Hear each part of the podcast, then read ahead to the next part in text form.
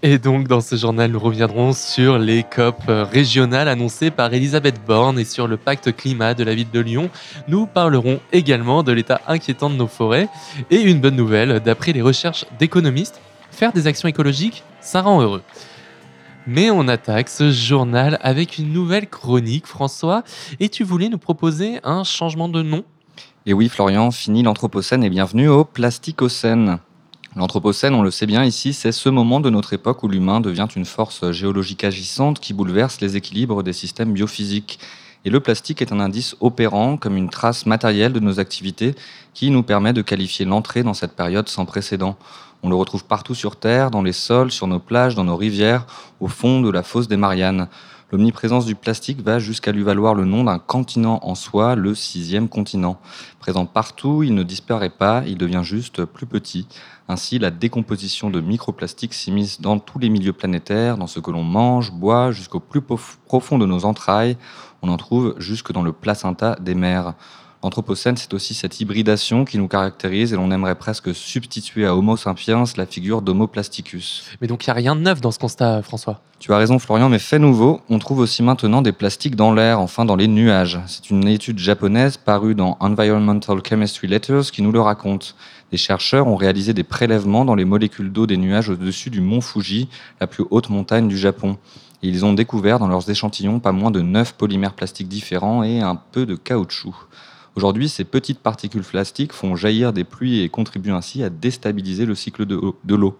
Aux pluies acides se succèdent donc les pluies plastifiées, alors sortez vos impairs. Alors pourquoi une telle passion pour les plastiques? Bah Parce que le plastique, c'est fantastique, Florian. Léger, stable, isolant, résistant et polyvalent, ils sont relativement bon marché. En moins de 100 ans, le plastique est devenu le troisième matériau le plus fabriqué au monde après le ciment et l'acier. Pour la seule année 2022, l'humanité a produit quelques 400 millions de tonnes de plastique d'après la revue Nature. Or, près de 90% de ceux-ci ne seront jamais recyclés. Conçu à l'origine pour durer, le plastique sert de plus en plus pour des usages uniques. Ainsi, 80% des produits fabriqués en plastique finissent en déchets en moins d'un an, comme nous le précise l'OCDE des plastiques à usage unique, mais qui ont pourtant une durée de vie exceptionnelle. Alors qu'il faut en moyenne une seconde pour produire un sac plastique, il faut quatre siècles pour le dissoudre. Et le plastique, c'est un témoin de la grande accélération. Et oui, cette matière miracle, issue à 90% des hydrocarbures fossiles, est désormais utilisée dans absolument tous les secteurs d'activité. Consubstantielle du développement des modes de vie de l'après-guerre, elle repose sur un modèle pétrochimique. La société de consommation n'aurait jamais pu exister sans plastique. C'est une matière peu chère, transformable à l'envie. C'est l'un des socles de nos économies modernes, comme nous le rappelle Nelly Ponce, autrice de plusieurs enquêtes sur la pollution plastique. Un chiffre simple s'impose ici. Il faut presque 2 kg de pétrole pour 1 kg de bouteilles en plastique le plastique pose donc de gros problèmes en termes d'émissions. En 2050, les émissions mondiales de gaz à effet de serre liées au cycle de vie des plastiques conventionnels atteindront, si la trajectoire actuelle était maintenue, 15% du budget carbone mondial. Et pourtant, il existe des solutions. Et oui, Florian, on pense parfois à la consigne qui consiste en le fait de rapporter ces objets plastiques dans des magasins en l'échange de quelques centimes d'euros. Récemment, le ministre de la Transition écologique, Christophe Béchu, a fait une annonce qui a soulagé de nombreuses collectivités locales. Le projet de consigne pour le recyclage des bouteilles en plastique est abandonné, car ce système de consigne aurait pour conséquence de priver les intercommunalités qui récoltent les déchets des revenus importants qu'elles en tirent au profit d'une captation par le secteur privé, grévant ainsi les finances locales et renchérissant le coût de la taxe sur les ordures ménagères. Si ce débat sur la consigne interroge le modèle économique de la gestion des déchets, ce sont bien nos modes de production et de consommation qui devraient eux aussi être recyclés.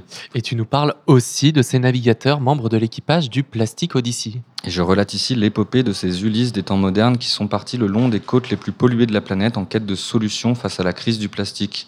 Parti depuis un an du port de Marseille, Simon Bernard, cofondateur de Plastic Odyssey, raconte son expérience dans les colonnes de Sciences et Avenir. Leur démarche vise à bâtir un réseau d'initiatives locales de recyclage plastique. Et le constat de départ est simple, arrêter de traiter le plastique comme un déchet et le voir comme une matière première. Déjà, près de 200 entrepreneurs ont été formés et trois micro-usines installées. Et c'est le cas de cette femme guinéenne qui récolte les déchets plastiques et les transforme en pavés pour aménager les rues, ou de ce pêcheur sénégalais qui a l'idée de construire des pagaies à partir du plastique qui pollue les berges et nuit à l'économie de la pêche. L'autre axe de leur démarche est évidemment l'exploration d'alternatives au plastique pour sensibiliser les consommateurs, le grand public et les plus jeunes dans le but de réduire la pollution plastique à la source. Et une image t'est venue dernièrement, François? Oui, Florian, celle d'une terre en plastique comme métaphore de notre contemporanéité. Ah oui, vous savez, comme les petites balles en mousse qu'on donne à nos enfants pour jouer. Et d'ailleurs, pour votre information, la mousse, bah, c'est en réalité du plastique. Sauf que la balle, eh bah, c'est la terre et que la balle, elle n'est pas en mousse, mais en verre. Enfin non, pas en verre. Pas plus en bleu d'ailleurs. Enfin, vous m'avez compris. La terre, elle est fragile et ici, le plastique ne protège en rien, mais menace l'habitabilité de certains territoires. Mais le plastique, c'est souvent l'emballage des objets qui nous entourent. Et oui, Florian, le plastique, c'est normalement fait pour protéger les choses. Une fois déballés, on les jette à l'envie, se disant qu'on pourra racheter un autre objet, le remplacer, et ce, avec son lot d'emballage. Alors, une terre couverte de plastique, c'est ça qu'on cherche à dire, en fait? Que ce serait une planète jetable? Et si l'on couvrait la Terre non pas de déchets, comme des animaux marquant leur territoire de leur empreinte, mais de soins et de soucis. Ou si l'on reconnaissait plus simplement que c'est l'emballage terrestre, ou plutôt sa surface, la zone critique, cette fine pellicule dont le vivant dépend, qui était notre véritable trésor car derrière l'emballage, il n'y a rien, rien à manger, rien à jeter. Alors qu'est-ce qu'on peut faire? Eh bien Florian, enlevons le film plastique et tournons-en un autre. Objectivement, il sera difficile de se passer du plastique. Certains plastiques ne sont pas substituables. Il est, il est nécessaire d'engager des changements structurels à toutes les échelles. Il passe forcément par la réduction de la consommation et de la production. Enfin, c'est aussi une inflexion culturelle qui est nécessaire, celle de reconnaître la préciosité de la matière, précise Nelly Ponce, celle de voir la fragilité des choses sous l'emballage, celle de nous ôter ces voiles qui nous empêchent de voir ce à quoi l'on tient tous, à ce quoi qui nous retient tous, ce petit bout de terre qui nous est cher. Après les annonces d'Emmanuel Macron sur les objectifs climatiques de la France, c'est à Elisabeth Borne d'opérationnaliser leur mise en place en s'appuyant sur les acteurs territoriaux. Alors dans une circulaire envoyée au préfet le 28 septembre, elle propose la mise en place de COP régionales sur le principe des conférences des partis sur le climat. La planification doit se déployer à l'échelon territorial, martèle Elisabeth Borne en coopération avec l'État. Elle donne dans sa circulaire une feuille de route claire aux préfets qui ont jusqu'à l'été 2024 pour suivre quatre étapes. Établir un diagnostic partagé du territoire, laisser les régions en débattre, le partager à l'échelle intra-régionale et établir une feuille de route régionale à l'horizon 2030. Le tout en concertant le plus large panel d'acteurs territoriaux possible, d'où l'appellation de COP. Et c'est donc un plan très précis que devront suivre les régions. Et c'est bien là que le bas blesse, surtout à droite. Valérie Pécresse en tête, la présidente de la région Île-de-France, regrette le manque de latitude laissé aux collectivités territoriales qui se voient dans l'obligation de suivre la feuille de route gouvernementale. De son côté, Laurent Rousset, président de la région Aquitaine, qui est membre du Parti socialiste, rappelle que si le gouvernement se voit dans l'obligation d'imposer des règles si strictes, c'est peut-être parce que certaines régions sont dirigées par des personnes comme Xavier Bertrand ou Laurent Vauquier. On rappelle par exemple que le président de la région Auvergne-Rhône-Alpes a récemment annoncé sa volonté de sortir du dispositif zéro artificialisation nette, se mettant par la même occasion hors la loi. Et de son côté, la ville de Lyon augmente encore ses ambitions en matière, en matière pardon, de transition. À Lyon, après la révision annoncée du plan climat-énergie territorial de la métropole, c'est à la ville de se doter d'un pacte climat municipal Lyon 2030. Quand la métropole vise la neutralité carbone en 2050 pour l'ensemble des activités du territoire, la ville de Lyon, elle, s'engage à ce que son patrimoine et ses activités propres soient neutres climatiquement dès 2030 à travers un plan contenu dans le pacte. Mais le pacte Climat Lyon 2030, c'est surtout un moyen de mobiliser les acteurs du territoire. C'est un ensemble d'une soixantaine d'acteurs territoriaux allant du simple particulier à la grande entreprise en passant par les associations et les universités qui, depuis près de deux ans, a débattu et élaboré les thématiques qui devront être centrales pour la décarbonation de la ville. Et c'est à la sobriété que l'Agora 2030, c'est son petit nom, a donné sa faveur. Et comment ça va fonctionner exactement?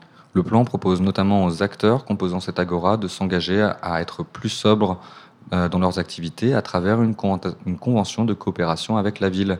Avec ce pacte climat, la ville de Lyon veut prétendre au label décerné par la Commission européenne aux villes lauréates du programme européen 100 villes climatiquement neutres et intelligentes d'ici à 2030. Et pour rappel, la ville de Lyon subit une augmentation moyenne de température de 2,4 degrés depuis 1960, quand elle, n'est que de 1,7 degrés dans le reste de la France. En bref, cette semaine. La coopérative ferroviaire sur de mauvais rails, Railcop, dont on vous narre les péripéties depuis plusieurs années, semble au bord du gouffre, tout proche de la liquidation judiciaire. La première coopérative ferroviaire qui ambitionnait de rouvrir une ligne entre Bordeaux et Lyon ne parvient pas à lever les fonds nécessaires à sa survie. Cependant, les sociétaires n'ont pas encore acté la fin de l'aventure et cherchent des moyens pour engager un redressement judiciaire. En Allemagne, c'est Alstom qui déraille. Une plongée de près de 37% en bourse pour le géant des mobilités durables qui s'explique par l'annonce d'une perte de 500 à 700 millions d'euros de trésorerie disponible sur l'exercice en cours. Alors ces mauvais résultats sont liés à la nécessité pour le constructeur d'augmenter fortement ses stocks face à une demande exponentielle pour les mobilités durables.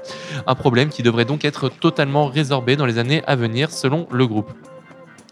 En bref, sur le plan des migrations liées au changement global, une étude de l'UNICEF qui s'appuie sur les données de l'Observatoire des situations de déplacement interne sonne l'alarme. Les catastrophes liées au dérèglement climatique ont provoqué le déplacement de près de 43 millions d'enfants dans le monde entre 2016 et 2021. Alors c'est des chiffres sans doute largement sous-estimés, rapporte l'UNICEF, du fait du difficile accès aux données. Mais une réalité, qui préfigure les perspectives à venir auxquelles les plus conservateurs devraient se préparer. La Banque mondiale prévoit 260 millions de déplacés climatiques en 2030 et jusqu'à 1,2 milliard en 2050. Rappelons à ce titre, toute précision utile par ailleurs, que l'essentiel de ces migrations environnementales ou non sont dites internes, c'est-à-dire qu'elles sont faites au sein du même pays ou au sein d'un pays voisin. En bref, toujours euh, une semaine riche en annonces, là encore concernant les liens entre pétrole et climat. En France, en raison d'une éventuelle prolongation de la taxe sur les super profits, Total Energy menace d'arrêter le plafonnement du litre de carburant à 1,99 euros. À l'échelle européenne, le nouveau monsieur climat de la consommation européenne est donc le néerlandais Wopke Webskra, ancien salarié de Shell et de McKinsey. Shell dont on apprend que les investissements pour l'année 2023 dans les renouvelables se montaient à 3 milliards de dollars, soit deux fois moins que leur budget marketing. Ah, le sens des priorités. Épidémie de solitude. C'est le nom donné par Vivek Murthy, l'administrateur de la Banque publique des États-Unis, dans un rapport. On y apprend que la solitude aurait autant d'incidence sur l'espérance de vie que de fumer 15 cigarettes par jour un moyen de sortir la question du registre de l'intime et de le faire entrer dans la politique, via le champ de la santé publique. La déconnexion sociale accroît ainsi le risque d'anxiété et de dépression, tout comme celui de maladies cardiovasculaires, de démence, d'infarctus.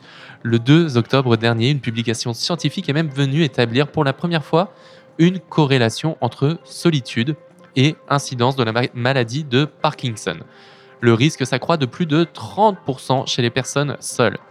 Alors des initiatives SM pour y répondre, comme la création de dynamiques communautaires à l'échelle du quartier, levier de sociabilité. C'est le cas à Paris où en septembre dernier, la République des hypervoisins organisait la table d'Aude, un banquet citoyen installé dans l'espace public. Alors on vous le disait la semaine dernière, le mois de septembre a été plus chaud, le plus chaud, pardon, depuis que les relevés météorologiques existent, François. Et le mois d'octobre n'a pas l'air d'y changer grand-chose, à en croire les températures estivales que nous connaissons encore aujourd'hui. Mercredi 11 octobre, le thermomètre atteint les 28 degrés à Lyon. Des températures clémentes pour nous humains qui nous plongent dans un état de conscience paradoxal entre la joie présente liée aux tablés ensoleillés et la préoccupation pour l'avenir. La forêt souffre, elle, intensément. Est-ce que tu peux nous expliquer un peu plus en détail, François? Oui, durant ces trois derniers siècles, la forêt française s'est fortement étendue. Aujourd'hui, elle couvre un peu moins d'un tiers du territoire. Mais à mesure que les températures et les sécheresses augmentent, sa santé se dégrade. Le dérèglement climatique multiplie les méga-feux, contribue à l'essor des parasites et favorise l'apparition de sécheresses intenses qui fragilisent les arbres. L'épisode de chaleur tardif automnale n'arrange rien. La forêt française est ainsi confrontée à un stress climatique intense. Et si les perturbations sont invisibles, en tout cas moins que lors d'une tempête mettant à terre le manteau forestier, les dégâts sont eux bien présents et insidieux. Et plus qu'un stress climatique, on aimerait presque parler de dépression sévère, tant le phénomène est appelé à durer. Et quels sont les effets du dérèglement climatique sur la forêt? Albert Maillet, directeur forêts et risques à l'Office national des forêts, l'ONF, qui gère les parcelles publiques, le rappelle dans les colonnes de Libération dans un article du 7 octobre dernier. Un premier effet du stress climatique et des sécheresses sur les arbres tient au risque de perte précoce de feuillage qui s'effectue à un rythme accéléré. Il en va de même pour les branches qui ont séché. Et les effets se déploient en cascade, affaiblis, les végétaux sont plus vulnérables face aux attaques de parasites. Les attaques de ces derniers peuvent produire une pousse moins rapide, réduire la production des fruits ou des graines. Et si les attaques deviennent trop importantes, l'arbre peut mourir.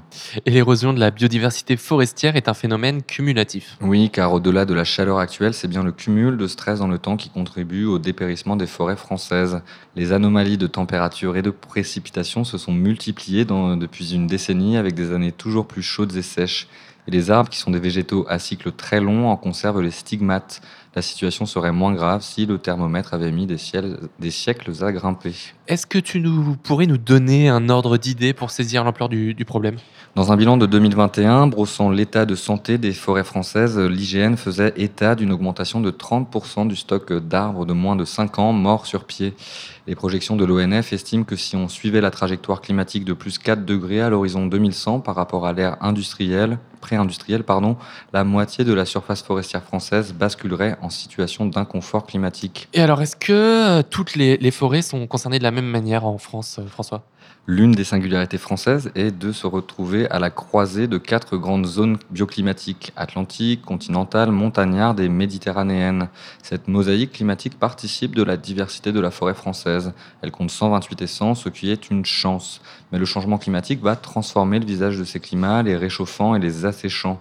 Une partie du pourtour méditerranéen pourrait même se retrouver dans un régime tropical sec à l'échelle du cycle de vie d'un arbre, c'est-à-dire un siècle, ce décalage climatique, jusqu'à 4 degrés donc, peut produire un choc énorme. Quelle stratégie d'adaptation pour l'ONF pour adapter les forêts à ces changements climatiques, l'Office de gestion forestier français prône la généralisation d'un concept de sylviculture, la forêt mosaïque. L'objectif principal est de renforcer la diversification des essences et d'adapter les modes de sylviculture, comme l'explique Olivier Rousset, directeur général adjoint de l'ONF. Le mot-clé pour parvenir à la résilience d'une forêt est diversité. Plus qu'une adaptation, l'enjeu est ici de penser l'adaptabilité de l'écosystème forestier face à une situation climatique qui évolue sous le, système, sous le régime de l'aléa généralisé. Pour minimiser au maximum les risques, il faut donc être habile, produire de l'hétérogénéité dans les formes de peuplement, pluraliser les choix d'espèces et les types de gestion. Cela répond à une loi générale de la biologie.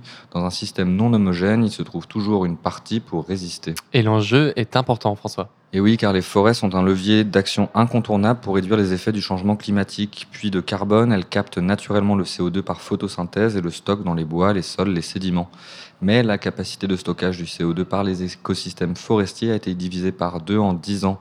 Comme le rappelle le Haut Conseil pour le climat, pour atteindre les nouveaux objectifs européens du Fit for 55, qui visent à réduire les émissions de gaz à effet de serre d'au moins 55% d'ici à 2030, il convient de produire une inversion rapide de la tendance récente. Cela nécessite un plan forestier ambitieux et une action volontariste pour augmenter le stockage de carbone dans les sols agricoles. Et en guise de bonnes nouvelles aujourd'hui, parce qu'il faut des bonnes nouvelles, une tribune publiée dans Le Monde la semaine dernière par l'économiste Francis Munier a attiré notre attention. Pour lui, adopter des comportements écologiques rend aussi plus heureux. Et oui, c'est la synthèse qu'il tire d'un ensemble de travaux en économie du bonheur qui s'intéressent à la question climatique. Selon ces travaux, lorsqu'on adopte un comportement écologique, on en tire un prestige social et un sentiment d'utilité qui viennent très largement compenser le coût de cette action. Au contraire même, plus le coût de cette action, que ce soit en termes monétaires ou en termes d'engagement, est élevé, plus le sentiment de bonheur associé est important. D'où la nécessité d'impliquer l'ensemble des citoyens dans la transition écologique. En effet, quand l'éco-anxiété a tendance à renforcer les passions tristes que sont la colère, l'angoisse, l'inquiétude ou encore la tristesse chez la plupart de nos concitoyens, et que ces émotions sont renforcées par les actions militantes qui peuvent paraître culpabilisantes, la reconnaissance sociale est un levier important du bonheur. Francis Munier explique également qu'une bonne action environnementale contribue aux besoins d'autonomie des individus et leur permet de mieux s'ancrer dans leurs relations sociales en ayant une image positive de soi. A contrario, les personnes ayant une image délétère d'eux-mêmes ont tendance à surconsommer pour compenser, dans une logique défensive, alimentant ainsi le PIB et donc les émissions de gaz à effet de serre. Et c'est donc les discours déclinistes ou effondristes que cette tribune dénonce. L'auteur met en effet le doigt sur la stérilité de tels discours, car insister sur les renoncements ou sur les sacrifices renforce le sentiment d'impuissance et donc diminue le bénéfice émotionnel d'action écologique. Et ce sera donc la note de fin de ce journal. Soyez écolo, ça rend heureux.